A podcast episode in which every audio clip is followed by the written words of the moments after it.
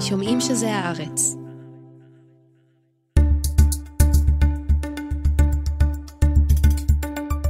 השבוע הפודקאסט של הארץ באולפן ליאור קודנר.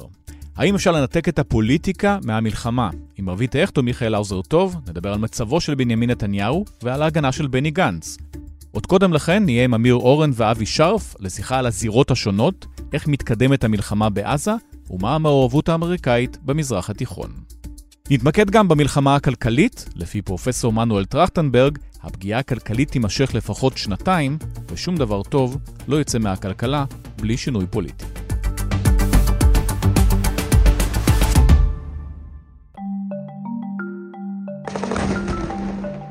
נשים לביצוע שתיים, שלוש, שש, גר. יש ברחן. שש, גר. הוא תקבל מבחינתנו רשע. שתיים, אחד, גר. ועכשיו למלחמה, שלום אמיר אורן. שלום ליאור. שלום אבי שרף. שלום. אז אנחנו מבינים מה קורה בכלל כרגע בעזה? בעזה יש התקדמות שהיא גם גזרתית וגם תודעתית. יש התקדמות של הכוח המשוריין, הממוכן, שהוא עתיר חיל רגלים, הנדסה, הרבה דחפורים, ותותחנים כמובן בחיפוי אווירי צמוד, שהכוונה שלו היא לחדור את הטבעת הראשונה ששוחחת על ליבת המפקדות של חמאס, זה החלק של ההתקדמות בשטח. שמדברים שהיא מהירה יותר ממה שקיוו בצה"ל לפני זה. מה זה מהירה יותר ומה זה קיוו? ב-חמישים ושש וב-שישים ושבע צה"ל כבש את הרצועה בשעות. כי היו שם קצת מצרים וקצת פלסטינים. ועכשיו, כשכבר השבוע הרביעי של המלחמה עומד להסתיים, רק uh, קילומטרים uh, מעטים. זאת אומרת שהכל יחסי. כל יחסי, אבל אם רוצים לחסוך בנפגעים, וזו בהחלט תכלית ראויה, אז ההתקדמות איטית, גם אם היא מהירה למי שחשב שצה"ל התאושש לאט יותר, וצה"ל התאושש מאוד לאט, צה"ל לא עבר להתקפה, יומיים שלושה לאחר מתקפת החמאס, וגם זה דבר שצריך להביא בחשבון כשתחקר המלחמה, לא רק ההפתעה של השבעה באוקטובר. אז זה החלק הגזרתי או החלק של השטח. ותודעתית, יש כוונה לשדר לסינואר ולדף ולחבריהם, שבקרוב יגיע הסוף, אבל לא כל כך בקרוב שהם יורו למשל לפגוע בבני הערובה.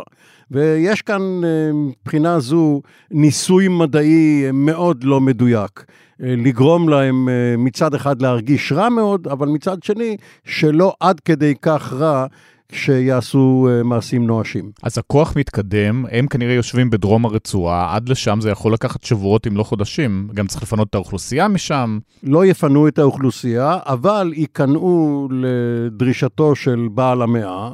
ארצות הברית, שתכף נדבר עליה. ג'ו ביידן אישית, לוחצת, ששולח את בלינקן ושר הגנה אוסטין מדי יום, מעלה את גלנט למה שנקרא בצה"ל מוג, מבצעים וגיחות, שום דבר אינו עובר בלי אישור או איסור של האמריקאים.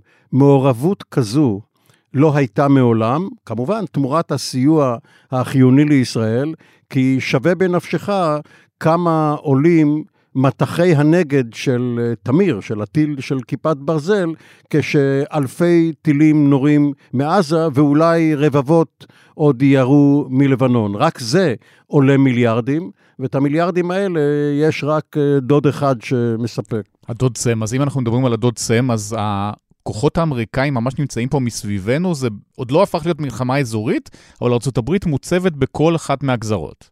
בסוף שבוע הראשון, הנשיא ביידן אמר מיד שהוא שולח כוחות לפה לנסות להרתיע את חיזבאללה ואת איראן מפתיחת חזית צפונית. הכריזו על שליחת קבוצת התקיפה שנושאת המטוסים פורד. אחרי כמה ימים הודיעו על שליחת קבוצת התקיפה השנייה של נושאת המטוסים אייזנהאואר. ו- ומודיעין גלוי מראה לנו בדיוק איפה הם נמצאות. יש פה קבוצת תקיפה עם שלוש משחטות ממש לחופי קפריסין, זה הפורד. אייזנהאואר הגיע שלשום לאזור, אתמול בערב כבר התמקמה מאה חמישים מאתיים קילומטר מערבית באזור קריטים.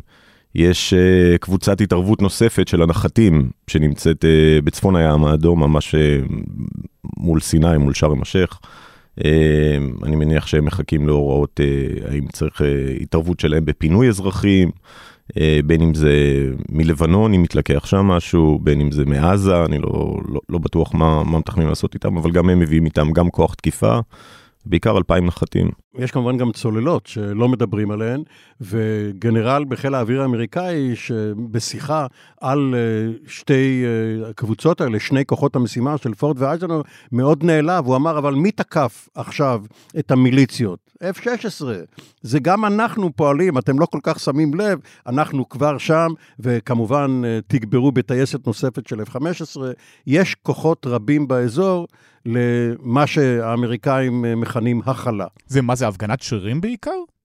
זה ערכות למקרה שזה יתלקח אולי גם מעבר לזה, זאת אומרת, הם חוששים, ידענו בעבר שהם חוששים שישראל עשויה, עלולה לגרור את ארצות הברית למלחמה אזורית, אז uh, הם פרסו פה טייסת נוספת של אף חמש עשרה, קרב הפצצה בירדן, טייסת uh, איי עשר לסיוע לקוחות קרקעיים, טייסת אף שש עשרה, יש פה מעל מאה טיסות של מטוסי תובלה אמריקאים כבדים לישראל, לירדן, לבסיס האמריקאי בירדן, uh, ליד אמן, ובעיקר לקפריסין, הערכות עצומה, אגב, לא רק של האמריקאים, המון המון כוחות בין הבריטים פה עם כמות פסיכית, הצרפתים, אה, ההולנדים והגרמנים נערכים כוחות מיוחדים בקפריסין. שמה המטרה של הערכות הזאת בקפריסין? זה בסיס קדמי שלהם, למקרה שזה מסתבך, למקרה שיצטרכו, ל...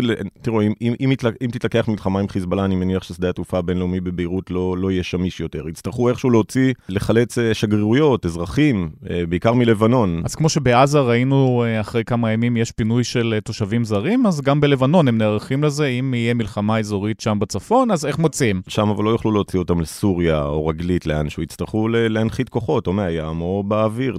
מהשבוע הראשון של המלחמה, האמריקאים הודיעו לאזרחיהם, קודם כל לעובדי השגרירויות, יש כמובן משהו מעלי, והם אמרו, העובדים הבלתי חיוניים יכולים להתפנות, תאר לך שאומרים לך ליאור, הארץ ממשיך לעבוד, אבל אתה לא כל כך חיוני, אתה יכול להתפנות אם אתה רוצה. מעליב.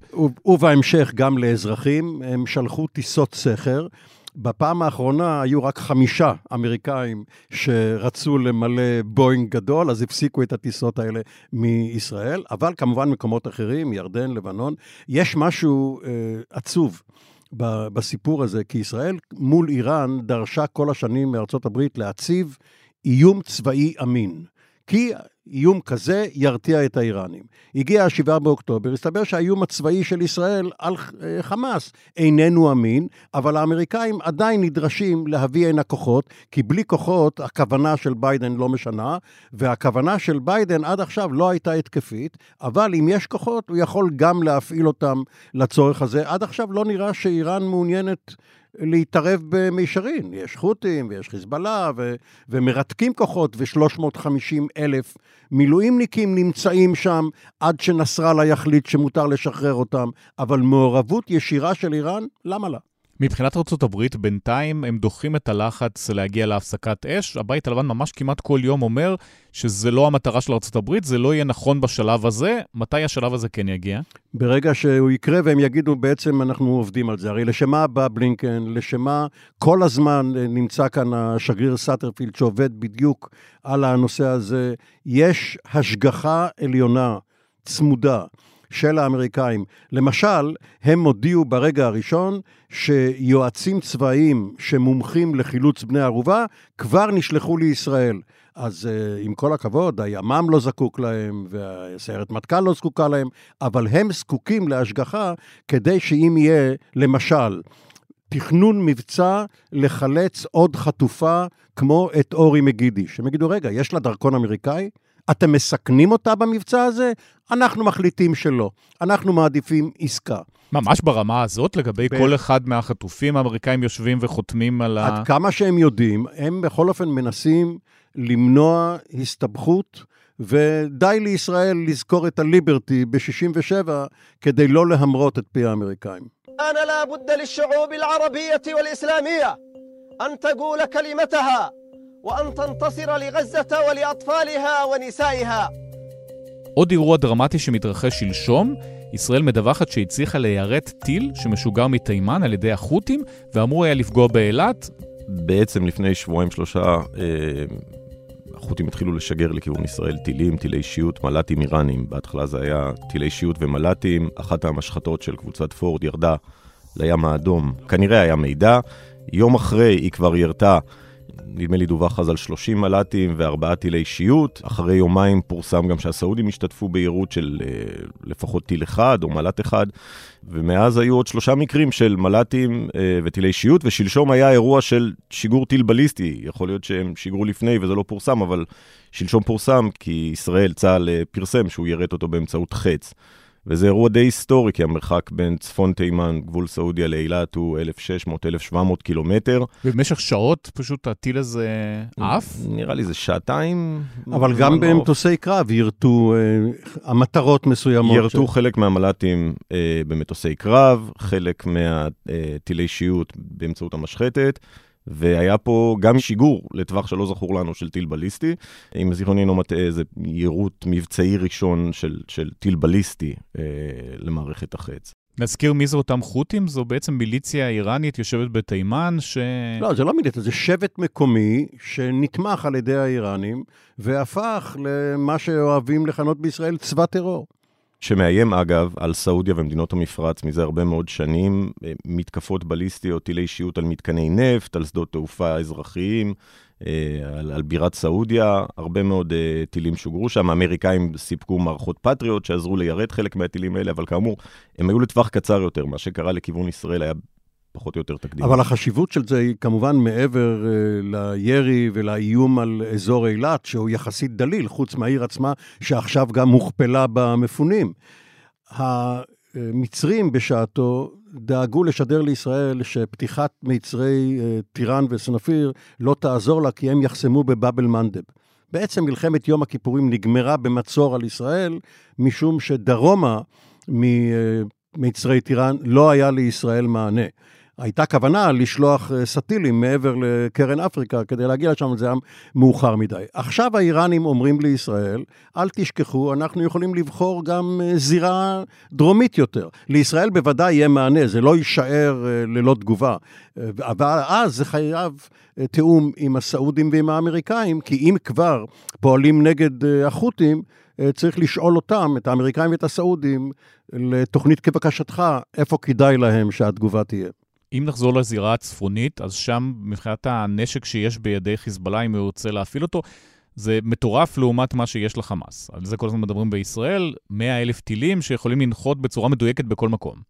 אז אלו הערכות האחרונות שיש בין מאה ועשרים למאה וחמישים אלף רקטות וטילים, חלקם טילים מדויקים יותר, לטווחים ארוכים יותר, גם אם הם יאלצו לשגר אותם מעומק לבנון, כי ישראל תהיה בחלק הדרומי. זאת לא רק חיפה, גם תל אביב, אפילו יותר דרומה. תל אביב בוודאות. זה כבר קרה כמובן בבעד, בעד, בהחלט, ב-אלפיים ושש, אבל הבעיה תהיה הדיוק של הטילים לעבר בסיסי חיל האוויר, לעבר מטרות תשתית, נתב"ג, דימונה, זאת תהיה כמובן בעיה שתחייב להקצות משאבי הגנה אווירית לאתרים האסטרטגיים, ובהכרח להוריד אותם ממקומות נחוצים פחות. לכן האמריקאים, במסגרת טוויסט בעלילה, מעבירים לישראל את שתי סוללות כיפת ברזל, שנמכרו לאמריקאים, שרפאל ורייטיון ייצרו לצבא האמריקאי, ועכשיו אנחנו מקבלים מהם מה שאנחנו פיתחנו. זה מספיק? זה אף פעם לא מספיק, זה עניין של עדיפויות, ויהיו כנראה עוד מתחים שיפגעו במקומות פחות חשובים מבחינה לאומית, אסטרטגית. כמו שאתה אומר, לחיזבאללה יש פי עשרה טילים ורקטות, ואולי פי שתיים או שלוש דיוק מאשר לחמאס, ופיצול חיל האוויר והגנה האווירית בין החזיתות יחייב צעדים הרבה יותר מהירים קרקעיים, כדי להגיע בדרום לבנון ל- ליעדים מערכתיים. מצד שני, הפינוי של יישובי uh, הגליל, יישובי הגבול, ימנע מרדואן, מאותו כוח של חיזבאללה, שדומה לנוח'בה של חמאס, ימנע ממנו הישגים בזרעית או בשתולה. לא יוכלו לשחזר את שבעה באוקטובר מהבחינה הזאת. Uh, הוא עלול כן לשחזר, במובן הזה שגם... Uh, מפקדת אוגדה תשעים ואחת בצפון, לא בהכרח תימלט מגורלה של מפקדת אוגדת עזה ברעים. אמיר, שאלה, המשחטות האמריקאיות שמגיעות לפה מספקות גם מטריה אווירית, זה יכול לעזור מול הצפון? כן, לאמריקאים יש הם אמרו שהם מעבירים סוללה של מה שהם קוראים מערכת תעד, שזה להירות מטווח יותר רחוק, וישנו כמובן המקם האמריקאי שמוצב בהר קרן בנגב וצופה מזרחה לעבר איראן, המקם כמובן לא יכול להפיל אפילו טיל אחד, אבל הוא יכול לתת התראה של שמונה עד עשר דקות, והאולפן הזה שנמצא בקומה מינוס שתיים של הארץ, יכול להכיל כמה וכמה מפונים.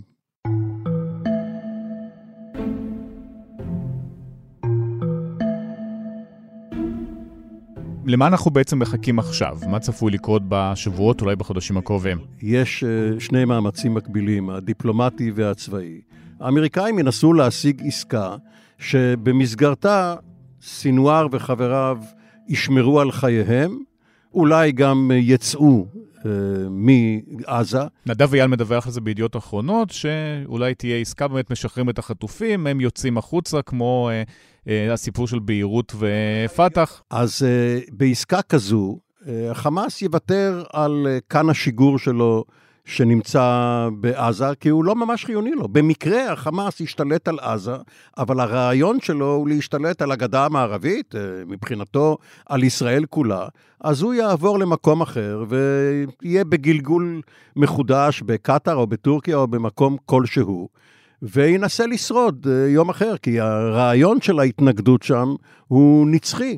והם יכולים גם להשאיר לעצמם שהתקווה היא בת אלפיים. בדיוק בהקשר הזה, גזי חמד, אחד מראשי חמאס, הוא מדבר בסרטון שהופץ אתמול, על זה ששבעה באוקטובר זה לא אירוע נקודתי, והם מבחינתם ימשיכו לעשות גם שלושים ואחד באוקטובר, או מיליון באוקטובר, כמו שהוא קורא לזה. ישראל, مش احنا. احنا ضحية الاحتلال, נקطة واخر السطر. لذلك ما حدا يلومنا, احنا شو اللي بنعمله. في שבעה אוקטובר, في עשרה אוקטובר, في מיליון אוקטובר, احنا اللي بنعمل مبرر. It is justified, مبررة.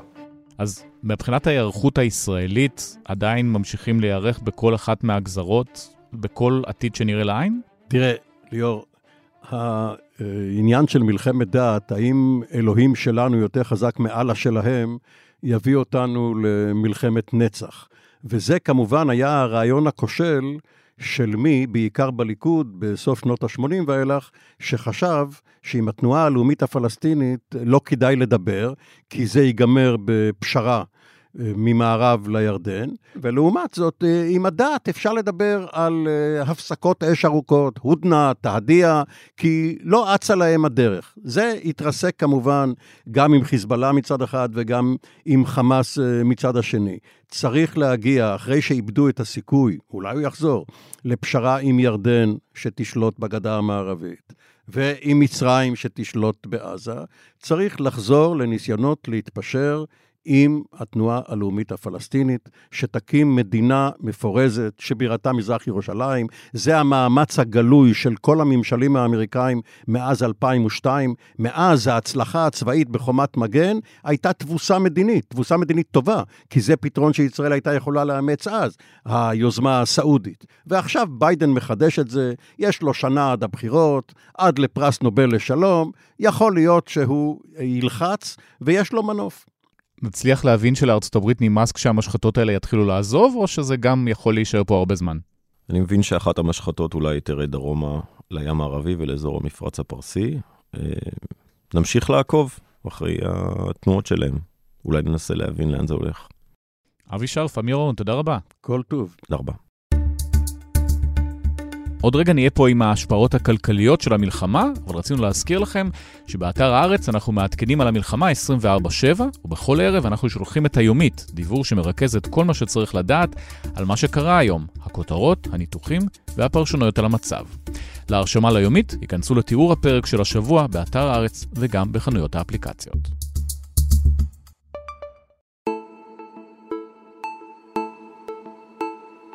שורה של כלכלנים פנו בימים האחרונים לשר האוצר וגם לראש הממשלה, להתריע על כך שהמשק לא מוכן למלחמה, והממשלה לא עושה מספיק כדי להכין את עצמה לכך. איתנו פרופסור מנואל טרכטנברג, ראש המכון למחקרי ביטחון לאומי, שלום. שלום רב. אז איך נראה משק בזמן מלחמה?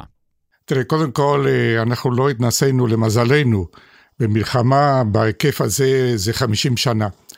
ואכן המשק לא היה מוכן, והמערכות הממשלתיות לא היו, אבל זה ניחה, מכיוון שהיעדר, למזלנו, הניסיון הכאוף הזה של מלחמה, אפשר להבין זאת. מה שאי אפשר להבין, זה שאחרי עשים בשישה יום של לחימה, המערכות הממשלתיות עדיין לא התעשתו, ולא עושות מה שצריך. עכשיו, מה זה אומר בפרקטיקה? יש בעצם שלושה שלבים מרכזיים בהתמודדות אה, של המדינה אל, בפן הכלכלי אל מול מה שקורה. השלב הראשון זה סיוע. סיוע לנפגעים באופן ישיר, שזה אומר, קודם כל, האוכלוסיות מאותם יישובים, אותם אזורים שהתפנו. שנית, הטיפול בפגיעה, בעסקים הקטנים, הבינוניים, בשל הירידה הדרמטית בפעילות הכלכלית, שחונקת הירידה הזאת את הרבה מאוד מה, מהעסקים האלה. בשלישית, במעגל של המגויסים, של המילואימניקים, כן, שהם מתחילים כבר להיות במצוקה מסוימת, המשפחות שלהם. אלה שלושת המעגלים המיידיים של סיוע. השלב השני זה פיצוי, זה שני מושגים שונים, ואיכשהו מבלבלים אותם, את שני המושגים. פיצוי זה נעשה לאחר מעשה כעבור חודש, חודשיים, כן, ואז מתחילים להסתכל אחורה, כמה נפגעת, מה מגיע לך ומה לא. ההבדל בשני השלבים האלה, שהשלב הראשון צריך להיות מהיר, פשוט, בלי לשאול שאלות מיותרות. אחר כך מתחשבנים, אם תרצה, בשלב של הפיצוי. בשלב השלישי, כמובן, זה השלב של השיקום, של להתחיל להרים אה, את המשק בחזרה. עוד לפני השיקום אני רוצה להתמקד איתך בכל אחד מהדברים, אז אנחנו מבינים שהמלחמה הזאת עולה בערך מיליארד שקל בכל יום. ישראל, כמה זמן יכולה להחזיק ככה, ולאיפה צריך לזרום הכסף? כן, אז קודם כל, יש את ה... אם אתה מסתכל על העניין של העלויות, כן, יש את העלות הישירה, שהיא אכן ימי לחימה, הפגיעה הפיזית, כן, בעוטף עזה ומקומות אחרים, הרכישה של חימושים, של ציוד וכך הלאה, אלה העלויות המיידיות. העלות הזאת היא עלות שאנחנו יכולים להתמודד איתה, היא חד פעמית במובן שהיא כל זמן של לחימה מתרחשת. הבעיה היותר עמוקה היא שכל יום שעובר, המשק עובד רק ב-שמונים אחוז, שמונים וחמישה אחוז capacity, וזה אומר שיש פגיעה ממשית בצמיחה, בתוצר הלאומי וכו'. ופה הנקודה שצריך להבין אותה. יש כיום כ-שלוש מאות ושישים אלף מילואימניקים שהם בחזית. בנוסף לזה, יש עוד כ-מאה ועשרים אלף אה, תושבים שפינים אותם ממקומות מגוריהם, ועל זה אה, מעגל שלישי יש מספר לא ידוע, אבל של עשרות אלפים שהתפנו מרצונם הטוב. אתה מדבר על כחצי מיליון איש, שהם כיום מנוטרלים מבחינת הפעילות המשקית שלהם. אולי אפילו יותר, לפי מספרים שאנחנו מפרסמים בדמרקר, יש שבע מאות שישים וארבעה אלף עובדים שמושבתים בגלל המלחמה. בדיוק, רציתי להוסיף לזה, כי מה שקורה, יש גם את הבנות זוג, כן, של המילואימניקים, שגם הן מנוטרלות, ואני מדבר בלשון נקבה, כי מה לעשות, תשעים ושבעה אחוז של המילואימניקים הם גברים, אוקיי? גם הן לא יכולות לעבוד, בגלל שהן אחריות על הילדים, על משק הבית וכו' וכו' וכו'. ויש את העובדים שאמורים להגיע מהשטחים, העובדים ישראלים ערבים שחוששים לצאת בחולה. ובנוסף לזה יש עובדים זרים שברחו מכאן, יצאו מכאן. כלומר, המספר של שבע מאות אלף כולל את כל השכבות האלו. אבל מה שאני אומר, שגם אם היו חצי מיליון, כפי שאמרתי, וזה מספר מאוד מאוד גבוה, זה אומר סדר גודל של שנים עשר עד חמש עשרה אחוז של כוח העבודה במשק. זה, זו כרגע הבעיה המרכזית, שהמשק, כאמור, אמרתי קודם, נקטתי במספר שמונים עד שמונים וחמישה אחוז capacity, כלומר כמה המשק כיום פעיל, כן? מה שזה אומר שההוגה הלאומית, התוצר הלאומי הולך ומתכווץ בקצב מהיר, וזה מה שילווה אותנו בחודשים הקרובים. אז אם אנחנו נלך קדימה, התקופה הזאת, אנחנו מבינים, יש מלחמה, זה עולה כסף, נתקדם חצי שנה קדימה, או אפילו כמה שנים קדימה, זה פגיעה מאוד קשה בכלכלה הישראלית, אנחנו נרגיש את זה עכשיו עוד עשור אבוד, או שעוד אפשר לשפר ולשקם?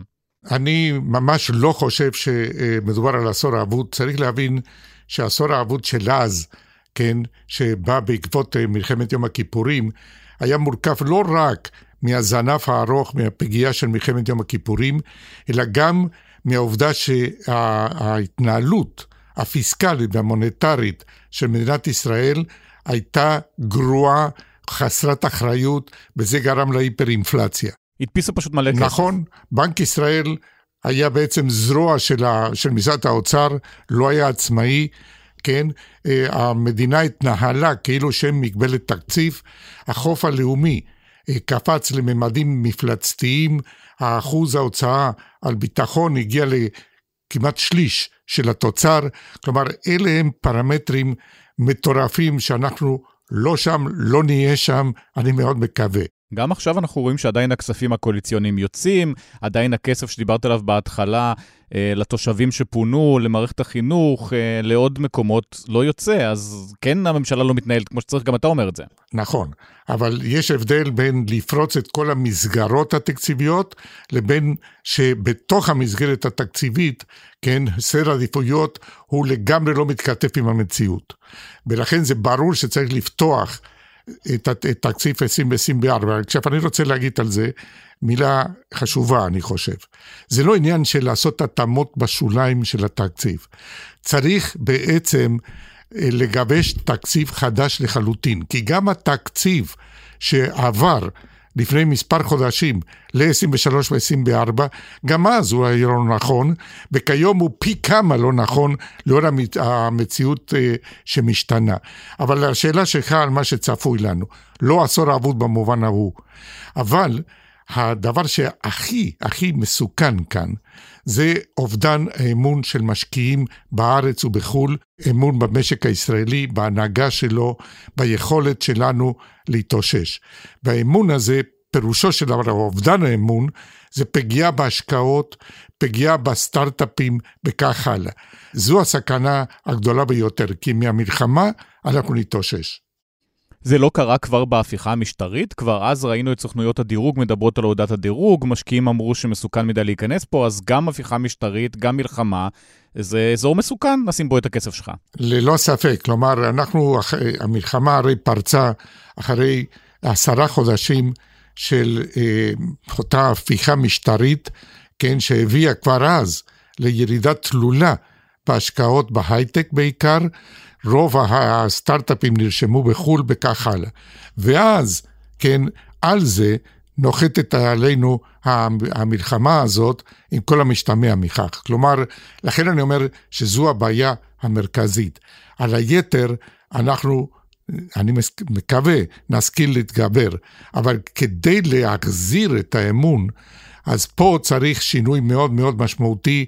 א', בסדרי עדיפויות של התקציב, כדי להראות שקודם כל אנחנו יודעים לטפל בעצמנו, ולהבחין מה חשוב יותר ומה חשוב פחות, וכמובן יש פה בעיה של הובלה, של מנהיגות פוליטית, שהיא מאוד בעייתית. טוענים כלפינו, ואנחנו ערים לביקורת הזאת, שאנחנו עובדים לאט, מסורבל, מקשים על המשרדים, אנחנו עושים הכל כדי לעבוד מהר יותר, טוב יותר, יעיל יותר, רחב יותר, אבל באחריות. לפני עשור בנימין נתניהו קרא לך, אחרי ההפגנות שהיו פה במהלך מחאת הקוטג' והדברים האחרים, הגשת כל מיני המלצות, אם עכשיו הוא קורא לך, מה אתה היית אומר לו? תראה, כרגע המצב הוא הרבה הרבה מעבר ליכולת של ועדה זו או אחרת לעשות מהלך. אני באמת לא רוצה להיכנס פה לפוליטיקה, אבל אני רוצה להגיד לך, ששום דבר טוב לא יכול לקרות בכלכלה ללא שינוי בהנהגה הפוליטית-כלכלית במדינת ישראל. אז מה היית אומר לו, תתפטר? תראה, כל אחד מבין את זה, אבל קודם כל אני דיברתי על ההנהגה הפוליטית-כלכלית של מדינת ישראל. כלומר, לא יכול להיות שכיום במשרד האוצר עשו מיני הפיכה פנימית. לאמור, שמו את מנכ"ל המשרד, מנכ"ל זה משרת אמון, פירושה, כן, זה מינוי פוליטי, שם אותו בצוות שלא למנכ"ל יש את המילה האחרונה, אל מול ראש אגף התקציבים ואל מול החשב הכללי. כלומר, נטרלו את הרובד המקצועי העליון של משרד האוצר על ידי וטו, אם תרצה, של גורם פוליטי בתוך המשרד. זה אף פעם לא קרה במשרד האוצר, מאז שמונים וחמש, אלף תשע מאות שמונים וחמש, וזה מסוכן מאוד. בהקשר הכלכלי, זה הדבר הכי מסוכן שקורה כרגע. גם נגיד הבנק המרכזי, עדיין הכיסא שלו מתנדנד, אמנם העריכו לו את הקדנציה עד סוף המלחמה, אבל לך תדע מה יקרה לאמיר ירון אחר כך. אז זה בדיוק כך, תראה, תראה את האבסורד של המצב. הרי הכהונה שלו מסתיימת עוד מעט, כן, אני לא זוכר בדיוק את התאריך, מה עשו? אמרו, אנחנו מעריכים את זה עד סוף מצב החירום. אתה חושב שמישהו פתאום יאחריז, הנה, הגענו לסוף מצב החירום, כן, ואז מה? כלומר, היה צריך אתמול, אבל עדיין יש הזדמנות לעשות את זה היום, מחר, להודיע שמציעים לנגיד בנק ישראל כהונה שנייה, ואז אתה מביא לפחות יציבות, אתה משדר יציבות באחד מהזרועות הכי חשובות במדיניות הכלכלית. דיברתי קודם על אמון של משקיעים, זה משדר אה, יציבות ו- ונחישות, אה, לפחות אה, באחריות הכלכלית של המדינה, ולכן היה צריך לעשות את זה מיידית. אז התסריט שלך לשנים הקרובות לגבי כל אחד מאיתנו הוא נשמע די גרוע, אולי אה, אבטלה מאוד גבוהה, אולי אינפלציה, אה, אולי אפילו אובדן חסכונות או ש... לא, לא, תראה, אני, אני דווקא... אני מצד אחד מציאותי, אני מקווה, אבל בשום פנים, פנים באופן לא, לא פסימי עד כדי כך. נעבור תקופה קשה. תראה, התקופה הנוכחית, הימים האלה, אנחנו עדיין לא מרגישים את זה, כן? כי כל כולנו, אנחנו בתוך המערכה. אבל, אתה יודע, יגיע יום ונתחיל להבין שההוגה הלאומית הצטמצמה.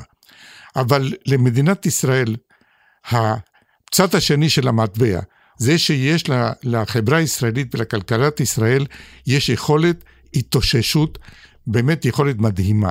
אנחנו רואים את זה כרגע, בהיעדר ממשלה, בהיעדר מדינה שנמצאת בשטח, כן, החברה האזרחית תופסת את מקומה, בהרבה מאוד הקשרים, לא בכל.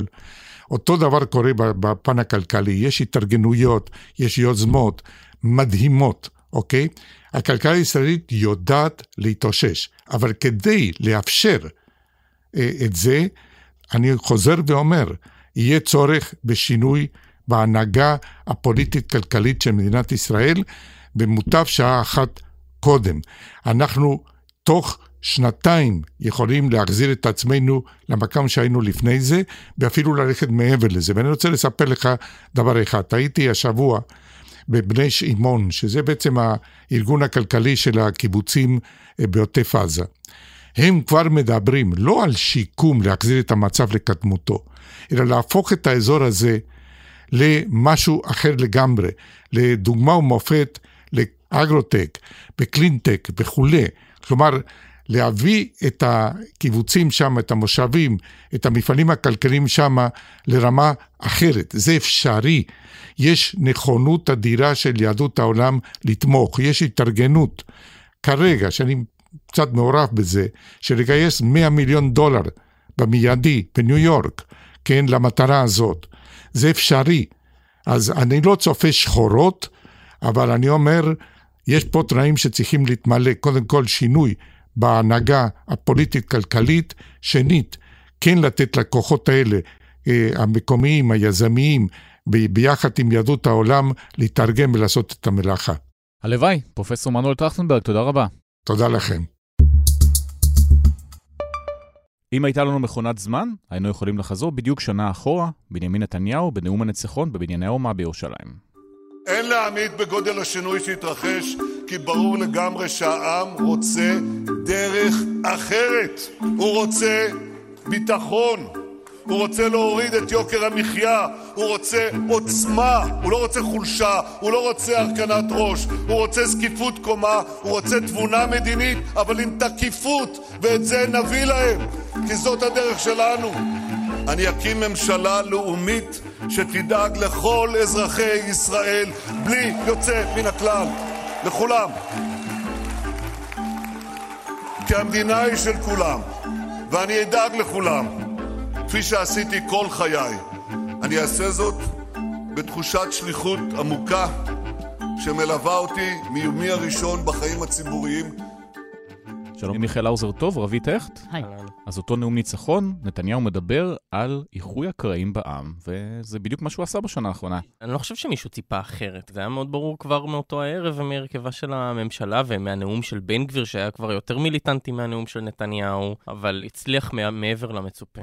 אני חושבת שבאמת התוודענו לא הרבה זמן אחרי הקמת הממשלה, נזכיר שהיה שם איזה משא ומתן קואליציוני שהלך והסתבך. אז בעצם אני חושבת שהבנו לעומק מה זו הממשלה, שוב עם ציפיות נמוכות, אבל הסימן קריאה הגיע בשבוע הראשון של ינואר, יריב לוין, מסיבת העיתונאים, או מה שזה לא היה, הצהרה שלו, על חוקי ההפיכה המשטרית, ואז uh, בעצם הבנו שלשם אנחנו הולכים. הרחבת הקרע, בוא נגיד ככה, זה understatement. אני זוכר רגעי פחד עוד בחתימת ההסכמים הקואליציוניים. חזרתי לו מזמן לשערים, מה שנקרא מאותה תקופה, האנשים היו בבעתה אמיתית. ההסכמים הקואליציוניים עם בצלאל סמוטריץ' שמעבירים לו סמכויות, אז הבנו שאנחנו... השר הנוסף במשרד הביטחון, שר ההתנחלויות. אצל סמוטריץ', אחר כך כשדיברנו עם המינהל האזרחי, וכל מיני גופים אחרים שמעורבים בשליטה, או בניהול השליטה בגדה המערבית, הדברים האלה הם היו משמעותיים, בניגוד להרבה דברים אחרים שאני מסכימה. היו רק למצלמות. למצלמות זה כרגיל, אתה יודע, השקרים של נתניהו, אבל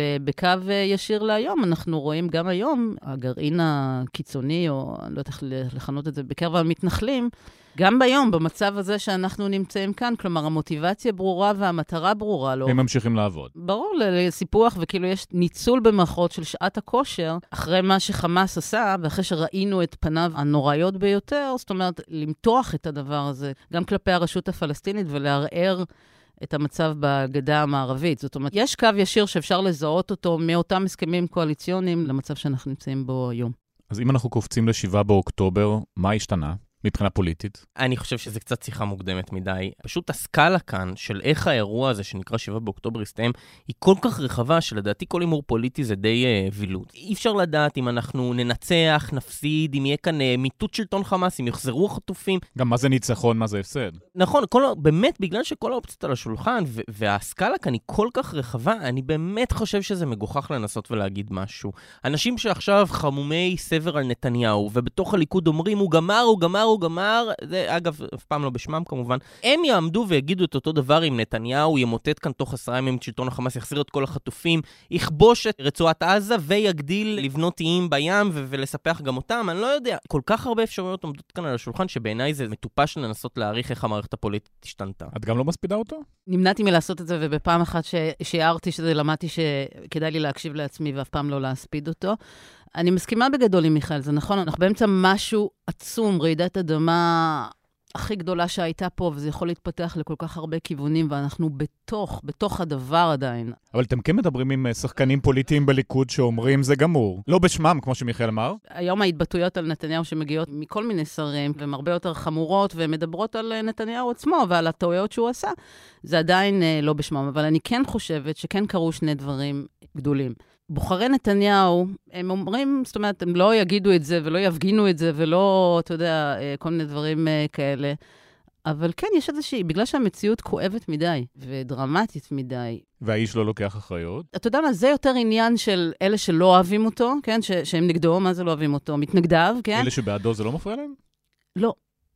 גם בסקרים, אגב, אני מוכרחה להגיד לך, אני מוכרחה להגיד לך, כן, זה אומר הרבה דברים אישיותיים, כן, הציוץ הזה נגד ראשי מערכת הביטחון באמצע לחימה, כן, אני, אותי אתה לא צריך לשכנע, אבל ההתעקשות הזאת על האחריות וכולי, היא יותר עיסוק של צד אחד, וחוץ מזה אני חושבת שהיא גם לא ממש משנה, כלומר, להפך, היא משיגה לדעתי, אם כבר קשה לדבר בעת הנוראית הזאת על הישגים פוליטיים וטקטיקות, כן, אבל היא קצת יותר משקיטה את תומכי נתניהו שכבר לא תומכים בו יותר. והם אומרים את זה בשקט.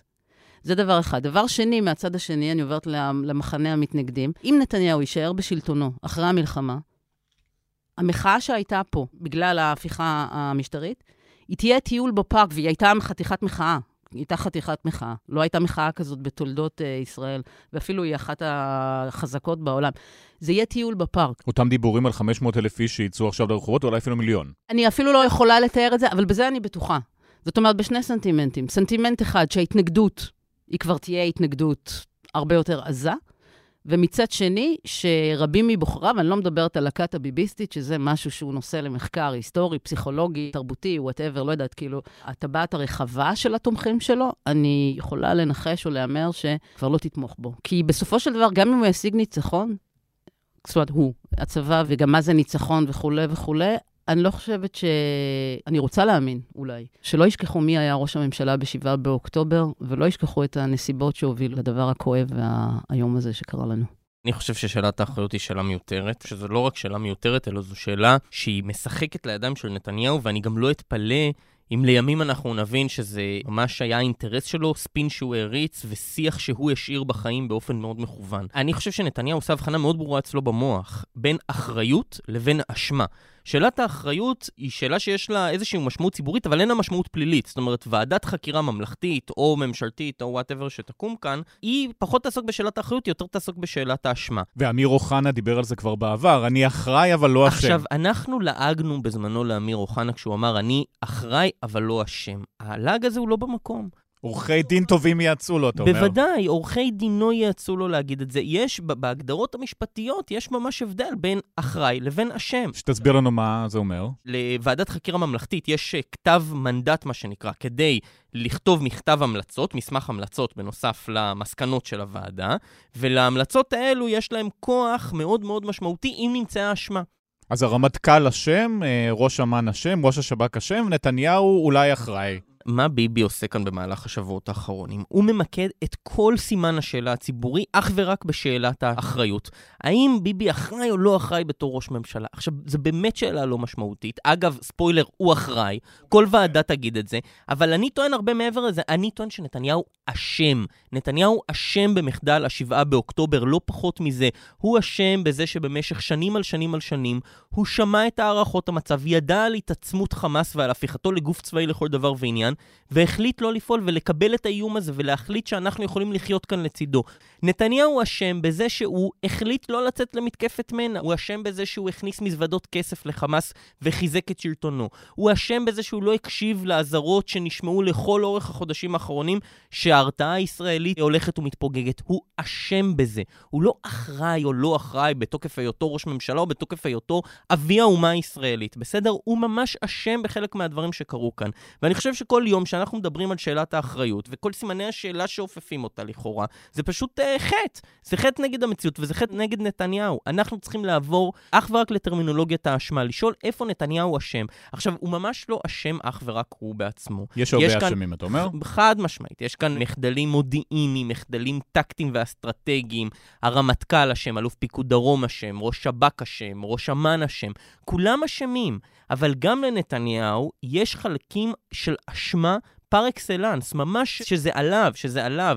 כל טיפוח קונספט הזה, הדבר המשונה הזה שאנחנו יכולים לחיות בצילו של איום טרור, שהוא איום אמנם אולי לא קיומי, אבל איום רצחני כזה, שמחבלים יכולים להיכנס לנו לבתים ורקטות יכולות להוריד אותנו מהשמיים. נתניהו הוא אבי הקונספציה הזאת, שאנחנו יכולים לחיות ככה, ועל זה הוא אשם. אגב, הכסף הולך היום לדלק, למשפחות שם במצוקה, הוא לא הולך לחמאס, לכוח הלוחם שלו. אבל פעם לא היה על זה ביקורת. מה שעשינו, השינוי, הוא שהיום זה עובר דרך האום, עם בקרה. אז אותו כסף שהיה בזמן של כחול לבן וליברמן, רק שהוא עם בקרה אמיתית.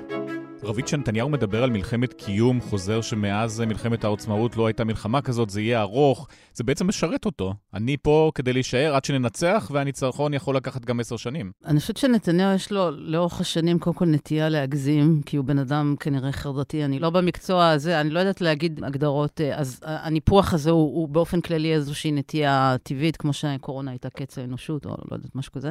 גם הנשיא הרצוג מדבר בלילה, נאום לאומה, אנחנו צריכים להיות ביחד, זו מלחמה ארוכה. כיום, בימים האלה, אני מדברת על הימים הספציפיים האלה, שהם ימים מאוד כאובים וקשים, ושאנחנו ממש ממש ממש ממש באמצע המלחמה, העניין הפוליטי הוא באמת נראה לי משני.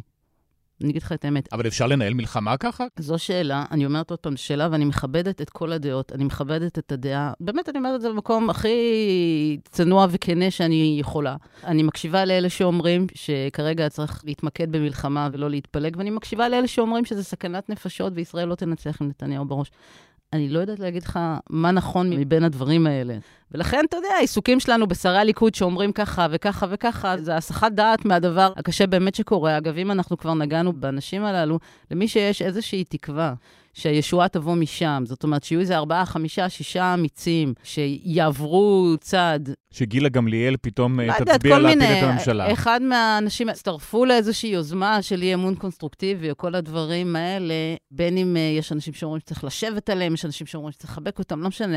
אני כבר מדברת עם כל מיני אנשים בליכוד, ואני מניחה שגם מיכאל, והם מגלגלים את הרוצים, הם ימצאו כל אחד שיוציא עבורם את ההרמונים האש, אם אריה דרעי יבוא, אם זה יבוא, אם זה יבוא, כל מיני דברים כאלה. כלומר, אני חושבת שאנחנו כן נמשיך ולראות את אותו חידלון מימי הרפורמה המשפטית סלש חוקי ההפיכה, שהיו אנשים שהתנגדו ולא עשו שום דבר, ובסופו של דבר גם ברגע האמת, ביולי כשעבר ביטול חוק הסבירות, הצביעו יחד עם הממשלה. אז זה דבר שאני כן יכולה להגיד בצורה יחסית גבוהה של ביטחון. לא נראה לי, לא בעת הקרובה, משם לא תבוא הישועה. לא הזכרנו אחד, בני גנץ, מה מצבו? יש איזשהו משהו שלדעתי אנחנו קצת לא מדברים עליו, בסדר? במשך אה, חמישה ימים או שישה ימים, כמה זמן לקח לבני גנץ להצטרף, משהו כזה, כולנו חשבנו שהנה הנה באה הישועה. שרק בני גנץ יצטרף לממשלה, תהיה כאן ממשלת אחדות, ואנחנו נצעד בשדות, נדלג יד ביד. ותהיה ממשלה נורמלית, וננצח במלחמה, ולא יודע מה חשבנו כאן. אני לא חושבת שמה, אני אגיד לך מה אני חשבתי. אני בהתחלה חשבתי שזו טעות להיכנס כל הגורמים, כמו בן גביר וסמוטריץ', אבל אז לנוכח המצב, להפקיד את ניהול המלחמה בידי נתניהו בלבד, והממשלה שלו, זה נראה לי אקט התאבדותי. אף אחד לא הלך בשדה ולא דילג. פשוט מאוד, אנחנו, זה מחשבה נורמלית, שאם יש מישהו שמנהל את המלחמה הזאת, והוא לא בן גביר וסמוטריץ' או נתניהו לבדו, זה כבר רווח. תסלחו לי, אבל אחרי כשלושה שבועות עם בני גנץ בממשלה, אפשר להגיד שהוא לא באמת שינה שם איזשהו משהו במציאות. נתניהו מחק את הציוץ אחרי שגנץ התערב. אוקיי, אז אולי אפשר לרשום לזכותו את זה שהוא מחק ציוץ בלילה. מרגש. אבל לפני הצטרפות של בני גנץ, זה לא שאיתמר בן גביר ובצלאל סמוטריץ' ניהלו את הקבינט. עוד לא היה קבינט מלחמה.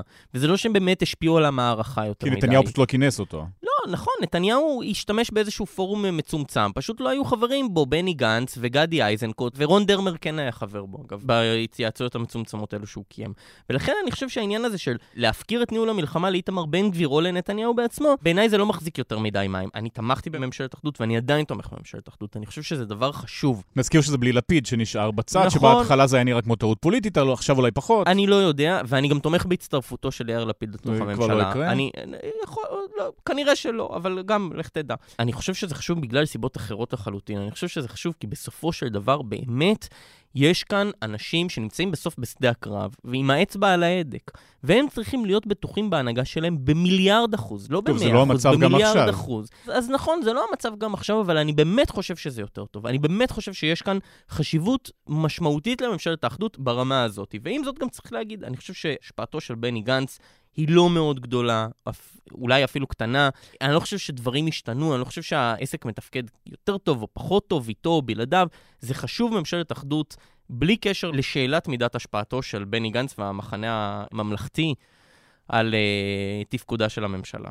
המציאות רעה מספיק, לא צריך להוסיף לה עוד uh, מרכיבים, מדוע אנשים שפופים וחסרי ביטחון וחסרי מואב, לכל עד כן, כל עד נתניהו בראש, יש בעיה. יש בעיית אמון. אני חושב שהפלטה של הממשלה בעת הזאת, או החלפתו של ראש הממשלה, זה הישג היום ונורא שהחמאס יוכל לקבל. תגדיר אסור, בעת הזאת. בעת המלחמה. בעיניי אסור שהממשלה תיפול, אסור, ממש, עד סיום המלחמה, אסור שהממשלה תיפול. כרגע בשבועות הקרובים, כל עוד אנחנו נמצאים במצב מלחמתי כזה, שבאמת שלוש מאות וחמישים אלף מילואימניקים מגויסים, אני חושב שאסור שהממשלה תיפול. אני גם חושב באופן אישי שזו טעות גדולה אם נתניהו יוחלף בתפקידו. לדעתי זה יהיה הישג סופר משמעותי של החמאס, שבסופו של דבר מטרת העל שלו זה לזרוע אי-יציבות בתוך השלטון הישראלי, בתוך מרקם החיים הישראלי. זה ממש פרס לחמאס, ולטעמי זו אמירה מאוד לא טובה, העניין הזה של להחליף את הממשלה, להחליף את נתניהו, וזה אני ממש מתנגד לדבר הזה. אז התחלנו עם ההיסטוריה, בואו נלך קצת uh, לעתיד. אז uh, המלחמה נגמרת, לא ניכנס פה עם ניצחון, uh, לא ניצחון, איך uh, ניצחון בני גנץ אז מה פורש מהממשלה ואולי זה מתפרק, או שכמו שאבי דיכטר אמר, אנחנו נחזיק פה ארבע שנים? בלי קשר לאבי דיכטר, ואם יחזיק ארבע שנים או לא יחזיקו ארבע שנים, אני לא חושב שהממשלה הזאת תחזיק ארבע שנים. אני חושב שהשאלה אם בני גנץ באמת יקיים את הבטחתו ויפרוש מהממשלה היא שאלה מאוד מאוד משמעותית. אני בכלל לא בטוח שכך יהיה. אני חושב שהפיתוי של בני גנץ כן להישאר בממשלה. על אחת כמה וכמה שכמו שאמרת מקודם, שהמערכה הכוללת תיקח כנראה חודשים, ואולי אפילו מעבר לזה, אולי שנה פלוס. הפיתוי של בני גנץ, לדעתי, להישאר בממשלה יהיה מאוד מאוד גדול. אם לא תהיה נקודת סיום ממש ברורה, clear cut כזה של המלחמה, שיחתמו על איזשהו הסכם הפסקת אש, או בתיווך של האום ובלי חתימה, או whatever, אני ממש בספק שבני גנץ ייקח את רגליו ויצא החוצה. לא יודע, הוא עדיין מבטיח שכן, שהוא ידע מתי לחתוך, הוא אמר, לדעתי שאלו אותו את זה באיזה רעיון, הוא אמר, כמו שידעתי מתי להיכנס, אני גם יודע מתי לחתוך. מבחן ההוכחה מה שנקרא עליו. אז פה האינטרס הפוליטי של כולם זה למשוך זמן. לא, לא, אני, אני לא חושב, אני חושבת שגם זה כאילו לשאול, אם עוד שנתיים תצאי לרחוב ויהיה גשם. אי אפשר לדעת, את אומרת. אי אפשר לדעת, ברור. אני חושבת שאם אנחנו כן מדברים פוליטית, אם אנחנו משתתפים במשחק הזה, אני חושבת שדווקא לבני גנץ יש הזדמנות, הוא כבר מאז שנפל עלינו הכאוס של ההפיכה המשטרית ואחר כך ה... פוליטית הוא, הוא ממנף הכי טוב, זאת אומרת, כי אנשים, מזהים, כי אנשים מזהים ומאמינים לו, שזה הבן אדם היחיד במערכת הפוליטית, הוא וגדי איזנקוט, שבאמת אכפת להם ממדינת ישראל, קופץ סדרתי על רימונים, כאילו מטאפורים, וזה מה שמושך אליו מ- מימין. הוא הקלי ברק, הוא מושך אנשים, ליכוד מתון, כאילו, ובנט ימשוך את היותר ימנים, אני מניחה, כאילו, בקונסטלציה הפוליטית. אז, אז אני מאמינה שבני גנץ, אחרי נגיד שיהיה איזשהו סיום, למלחמה, שזה לא רק סיום צבאי, אלא גם מי יטפל בעזה בשאלה הזאת. זאת אומרת, אנחנו עומדים פה לפני חודשים, ואולי אפילו שנים של מצב כאילו, אז אני חושבת שבני גנץ להישאר כשר בממשלתו של נתניהו, זה, זה מבחינתו, אם אנחנו מדברים פוליטית, זה סוג של לבילות, למכור את עצמו מאוד בזול, אבל כרגע, אתה יודע, זה... אני רוצה לתת כאן אימור. לדעתי ביום שאחרי המלחמה, הפוליטיקה תהיה הרבה יותר בצילם של אנשים כמו חילי טרופר מאשר בני גנץ. לכאורה, כאילו מפלגה בראשות חילי טרופר, לדעתי הייתה משיגה יותר קולות. כיוון יהיה הרבה יותר לכזה, הרבה פחות מיליטריסטי אגב, הרבה פחות גנרלים לשעבר, וכל היער גולנים האלה למיניהם. אני חושב דווקא שיער גולנים עכשיו הוא יאסוף את השמאל, בעקבות ה... כל המפלגת יער גולן, נועם תיבון וישראל זיו, יכולה להצליח. אבל אני, אני באמת חושב שפוסט המלחמה, אנשים השתוקקו לאיזושהי פוליטיקה באמת מסוג אחר, בשחקנים שבכלל לא קיימים במגרש הנוכחי. ולכן בני גנץ, זה שכרגע חונים אצלו הרבה מנדטים, אני פחות מתרשם מזה. מיכאל האוזר טוב, רוית הכט, תודה. תודה, תודה.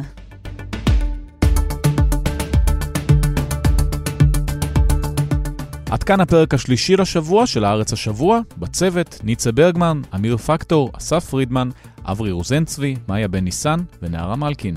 אני ליאור קודנר, ניפגש שוב ביום ראשון, בינתיים סוף שבוע שקט שיהיה.